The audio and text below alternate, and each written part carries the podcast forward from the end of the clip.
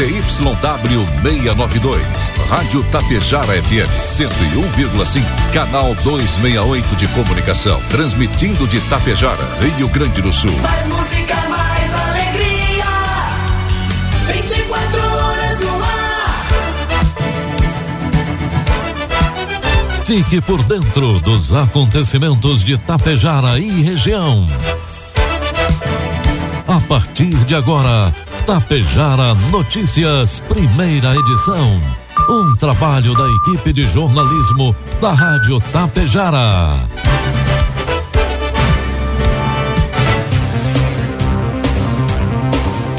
O sinal marcou pontualmente 7 horas. Temperatura está em 23 graus.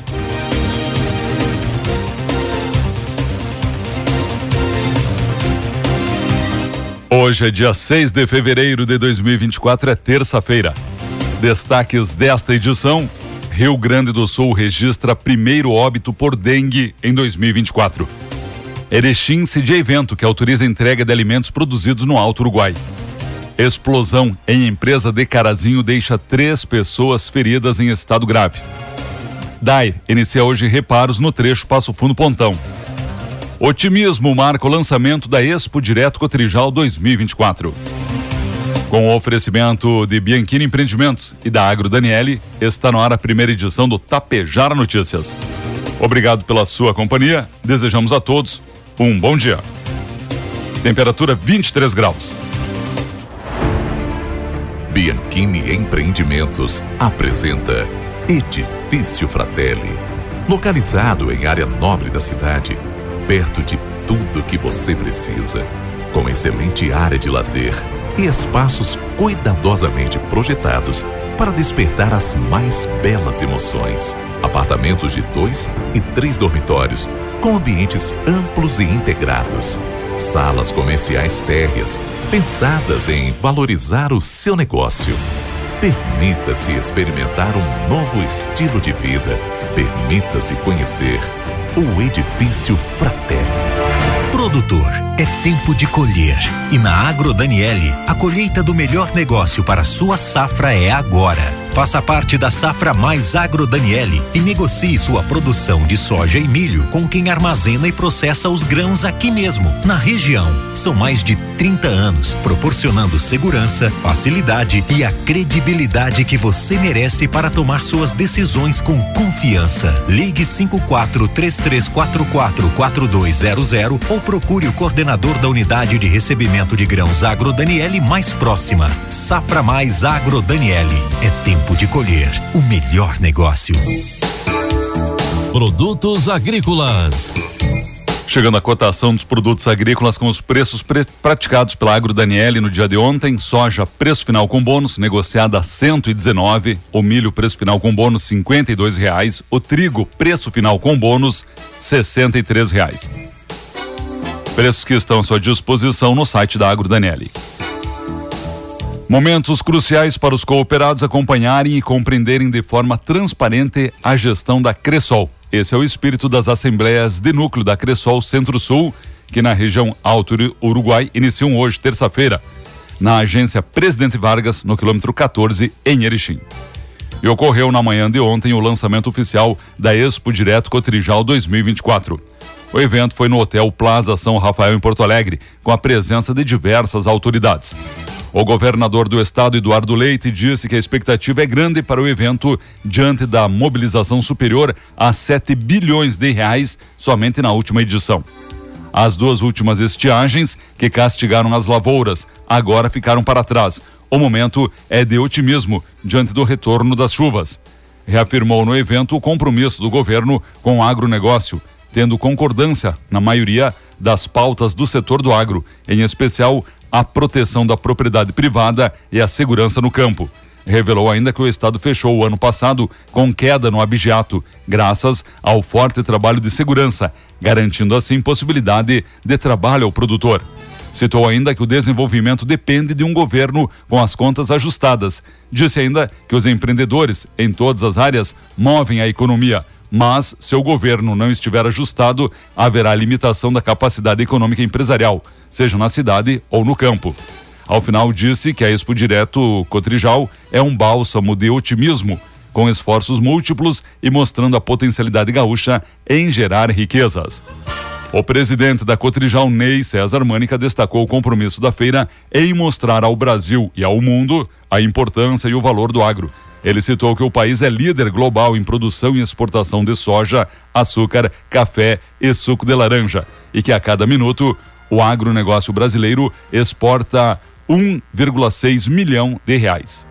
A nossa feira foi criada no ano de 2000 para o agricultor, reunindo todas as soluções que ele precisa Queremos continuar trabalhando e contribuindo para que a sociedade nos conheça e reconheça cada vez mais como uma parte importante da cadeia de riqueza e valor desse país, afirmou o presidente. E a Conab, Companhia Nacional de Abastecimento, irá formalizar nesta quarta-feira quatro projetos do Programa de Aquisição de Alimentos, o PAA, que foram apresentados por cooperativas da agricultura familiar do Alto Uruguai e aprovados pela estatal. O investimento do governo federal na ação será de um milhão e setecentos mil reais.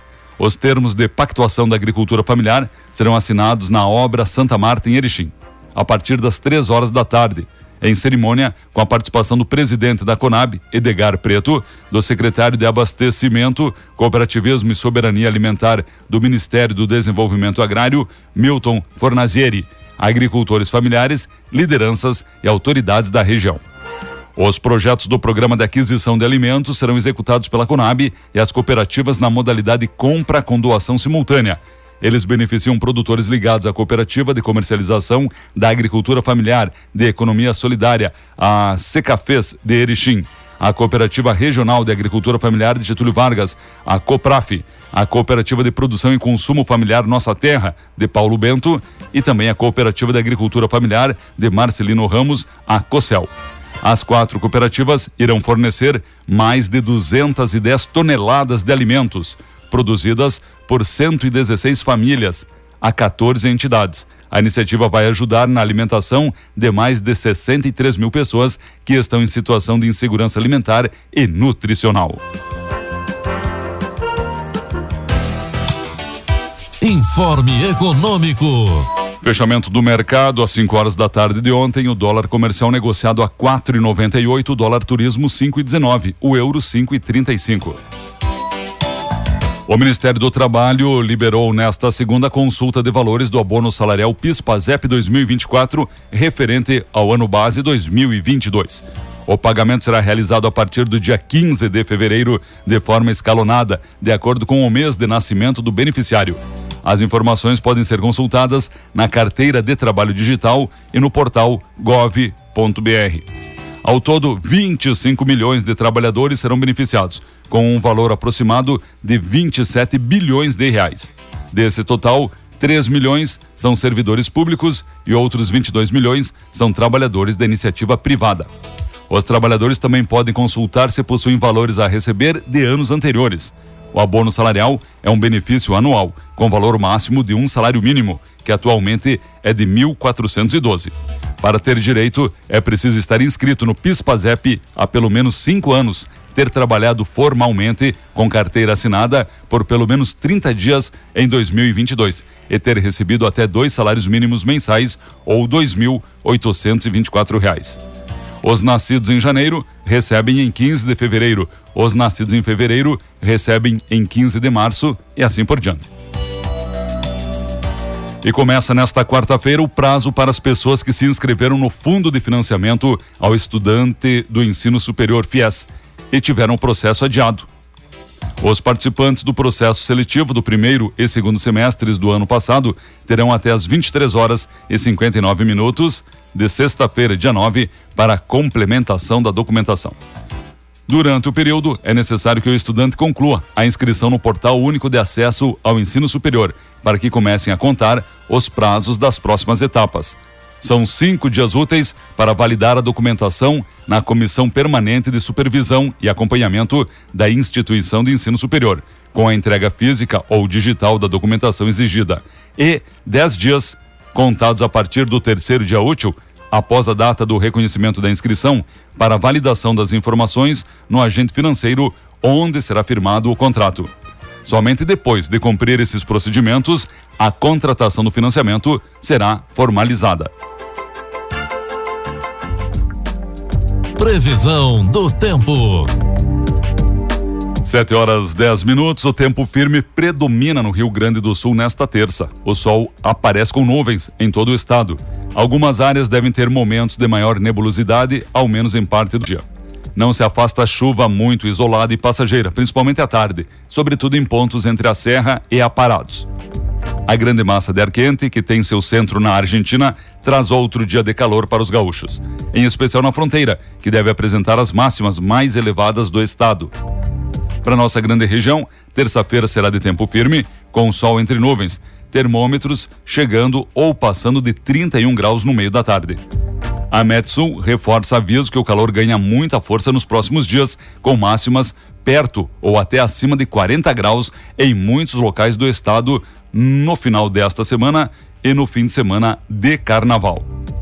Nas imagens do satélite, sol com nuvens nos próximos dias com previsão de chuva apenas para o dia 12, na segunda-feira, com 18 milímetros, e na terça-feira, 12 milímetros. Nos dias mínimas em 21, máximas passando de 32 graus.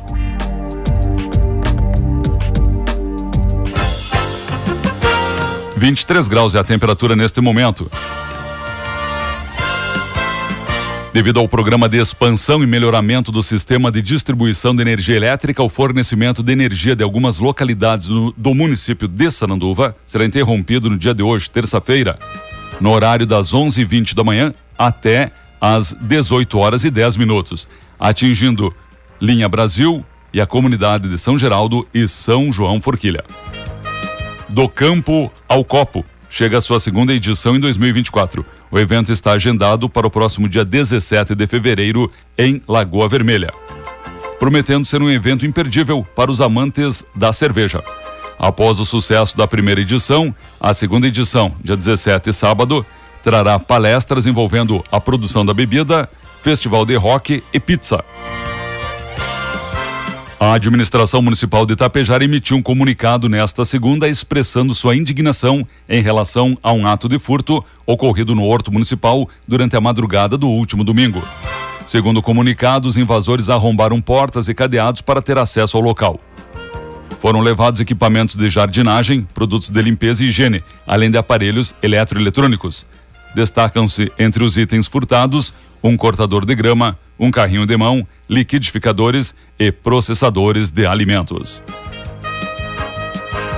Na tarde de ontem, uma explosão em uma empresa de rações da cidade de Carazinho deixou três pessoas feridas. Inicialmente, a informação era de que uma caldeira havia explodido, o que não se confirmou.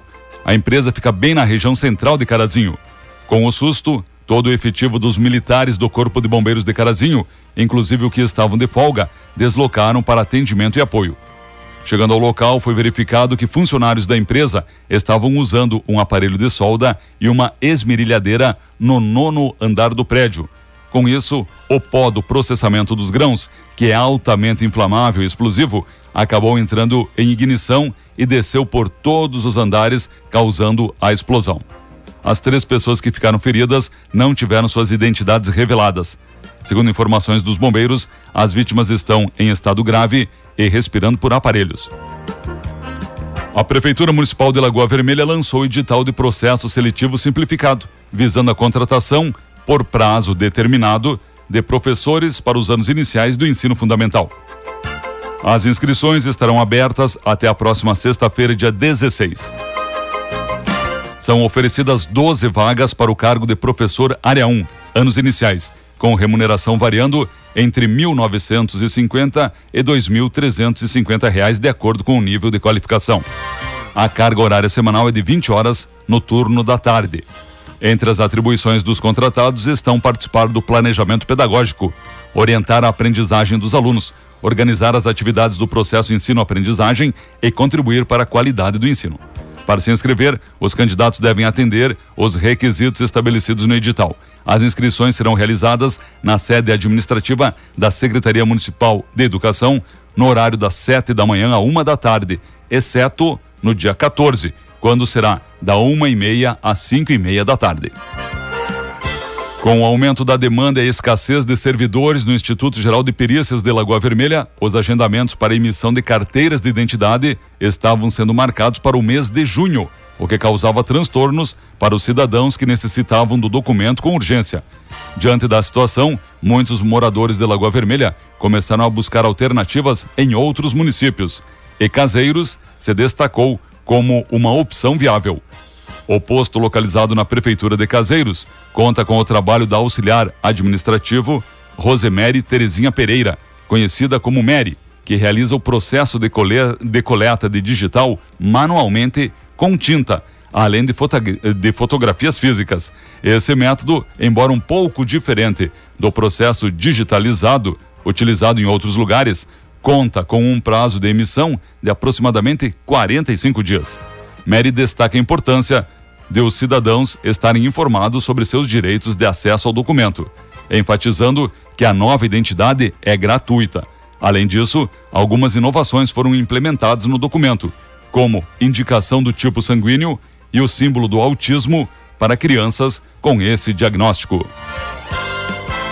Ocorreu na tarde de ontem, por volta do meio-dia e 30, uma colisão envolvendo um carro e um caminhão na BR-285.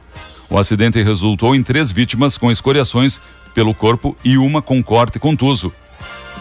Uma mulher de 88 anos de idade, outra de 66 anos e uma terceira de 67 anos que estavam no veículo Citroën C4 e moradoras de Passo Fundo. As vítimas foram atendidas pelos bombeiros e encaminhadas ao Hospital São Paulo, todas conscientes. O motorista do caminhão de 25 anos, natural de Vila Maria, com o caminhão emplacado em Serafina Correa, não se feriu. Um homicídio foi registrado em Lagoa Vermelha na noite de ontem. As primeiras informações dão conta de que um homem, aparentando 35 anos, foi morto a tiros. Ele estaria na varanda da sua casa quando o autor teria se aproximado e efetuado pelo menos sete disparos na direção da vítima. O crime ocorreu pouco depois das nove da noite no bairro Rodrigues. O local foi isolado, ainda não há confirmação da identidade da vítima. Um eletricista morreu na tarde de ontem durante a realização de um trabalho no distrito de Santa Gema, no interior de Passo Fundo. O homem realizava o serviço no silo de uma propriedade rural quando faleceu. O homem refazia o sistema elétrico dos silos, quando dentro de um elevador acabou falecendo. A princípio, a rede elétrica não estaria ligada. Em um primeiro momento, o homem não sofreu descarga elétrica, suspeitando-se de um problema súbito de saúde. O homem foi identificado como Hilário Alves de Vargas. A necropsia vai determinar a causa da morte, uma vez que ele foi localizado morto dentro do elevador, a 6 metros de altura. O corpo foi removido pelos bombeiros. A farmacêutica Takeda, que produz a vacina contra a dengue, Kidenga, emitiu comunicado nesta segunda para informar a decisão de priorizar o atendimento aos pedidos do Ministério da Saúde no fornecimento dos imunizantes. De acordo com o comunicado, a Takeda suspendeu a assinatura dos contratos diretos com estados e municípios e vai limitar o fornecimento da vacina na rede privada apenas para suprir o quantitativo necessário para as pessoas que tomaram a primeira dose completem o esquema vacinal com a segunda dose, após o intervalo de três meses. A medida foi tomada, segundo a empresa, diante do cenário de inclusão da Quedenga no Sistema Único de Saúde, o SUS, e o agravamento da epidemia de dengue em diversas regiões do país. E o Centro Estadual de Vigilância em Saúde, vinculado à Secretaria da Saúde, confirmou nesta segunda-feira o primeiro óbito por dengue em 2024 no Rio Grande do Sul. O óbito confirmado é de uma mulher de 71 anos, residente no município de Tenente Portela. A paciente tinha comorbidades e o óbito aconteceu em 31 de janeiro, tendo sido confirmado somente ontem. Tenente Portela, município no noroeste do estado, é o que mais registra casos de dengue neste momento, com mais de 800 casos neste ano, a grande maioria de doença contraída no próprio território. O Rio Grande do Sul já registra 2.314 casos confirmados da doença, dos quais 2.101 aconteceram dentro do estado. Os demais são importados residentes do Rio Grande do Sul que foram infectados em viagem a outro local. No ano passado, o estado registrou mais de 34 mil casos. Ao todo, foram 54 óbitos em virtude da dengue no ano passado. Passo Fundo já notificou 139 casos, sendo que 72 aguardam resultado. 63 foram descartados e 4 confirmados. A empresa gaúcha de rodovias, EGR, alerta motoristas, pedestres e ciclistas para execução de 25 frentes de trabalho em nove estradas do Rio Grande do Sul nesta semana. Estão previstas a construção de cinco rotatórias, reparos localizados de manutenção asfáltica no pavimento de quatro rodovias, além da sinalização, roçadas, limpeza de margem e tapa-buracos em diversas regiões. Em função da presença das equipes, podem ser ocasionados bloqueios de faixas e, consequentemente, lentidão ou retenção sinalizada em determinados pontos e horários de maior movimento. Os condutores que circularem pelos trechos devem respeitar a sinalização e os limites de velocidade. Agora 7 horas 20 minutos. Tapejara Notícias, na sua primeira edição, fica por aqui. Mais informações no decorrer da programação e às 12h30 com o colega Belchior Teston. Obrigado pela sua companhia. Desejamos a todos um bom dia. 23 graus é a temperatura. Produtor, é tempo de colher.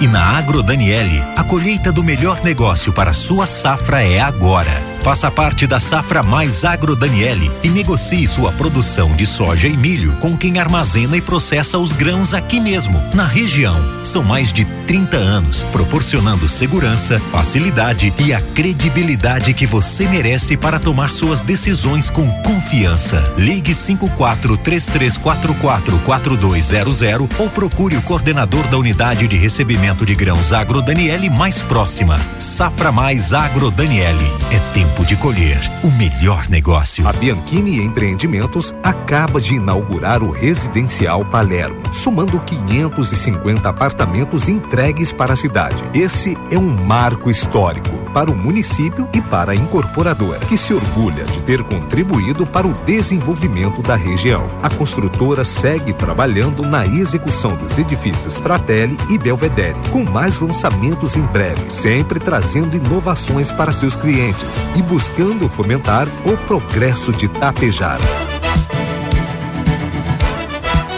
Tapejara Notícias, primeira edição. Uma realização do Departamento de Jornalismo da Rádio Tapejara.